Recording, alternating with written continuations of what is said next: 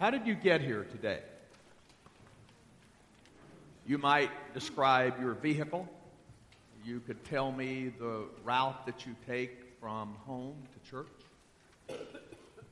Or you might think through all the steps that you took to dress and get ready for church today. I'm always amazed at parents who have several small children who get to church on time. Or we could expand our perspective to include the many and various influences which motivate us to be in church. Some of us are fortunate enough to have had faithful parents who nurtured us into faith, and our presence in church has been a continuous flow since childhood. Some have been raised in the church, but then took a little detour. But now the connection has been restored. Some were raised in what might be called a neutral environment, not religious, but not antagonistic. But along the way, faith happened. Still others have come from broken, abusive, and hostile backgrounds, but the love of Jesus broke through, and now church is home. Regardless of how we came to be here, belonging to Christ and His church is a grace story of God's goodness. And to begin to comprehend the extent of that, we need to go far beyond our personal stories. What God is doing in each of us individually is just a small part of what God is doing and has been doing for thousands of years of human history. One facet of this is in our first reading. My father was a wandering Aramean. Long before you and I were a projected thought other than in the eternal mind of God, the Lord was calling and building a people to distinctively belong to Him. Hundreds, thousands of years ago, God was doing something special in the life of a man that we know as Abraham. And what God was doing in Abraham was going to have long-term effect, stretching all the way to today in your life and in mine. And yet the stories of God's people include some awful things. The first reading recalls affliction and toil and oppression. That's why God's grace and goodness are so incredible. The story of God's goodness is light breaking into darkness and hope rising out of oppression and death.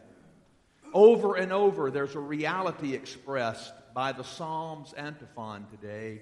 Be with me, Lord, when I am in trouble. And this is affirmed in something that Jesus told His first disciples. In this world, you will have trouble, but take heart. I have overcome the world. And we see one way that Jesus overcame the world in today's gospel. In His temptation, Jesus faced the most basic human desires, which can be twisted in a way that puts our desires above God and then blocks His grace. But Jesus would not bow to the traps of pride and power and even physical hungers. As the book of Hebrews says, He was tempted in every way as we are, and yet without sin. So even in our temptations, we see that in Jesus, we have a Savior. Lent is all about learning to trust a loving Father. That's what Jesus did in the desert in His own personal Lent. So I ask again, how did you get here today? The undergirding and overwhelming answer is that the goodness of the Lord has brought you to this place. Goodness is the awareness you have of God when you're moved to pray and serve and give. Goodness is the awareness of God that you have when you're tempted and you know to turn away. Goodness is even the awareness of God that is there when you have disobeyed, but you sense that yearning voice to turn and receive God's goodness and forgiveness. Wherever we go, we're the child of that wandering Aramean who learned to trust God. And this is because, if you're looking at the sermon notes, we can go anywhere in life except outside of God's embrace. Because at its core, Christian faith is embracing the reality that God is here and He has done everything for us to make things right through His Son's entrance into our world. If you really listen to the second reading, what does Scripture say? The Word is near you in your mouth and in your heart. That is the word of faith that we preach.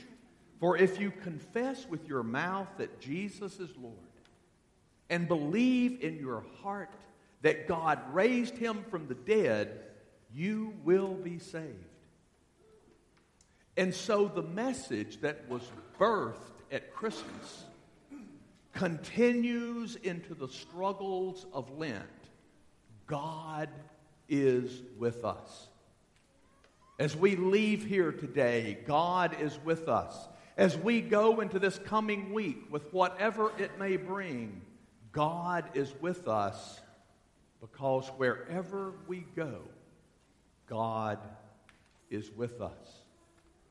And because God is with us, we are immersed in goodness. Sometimes it's so obvious. Sometimes we have to look for it. But we are here today because of God's goodness, and that goodness is going to follow us into a future that we cannot even imagine.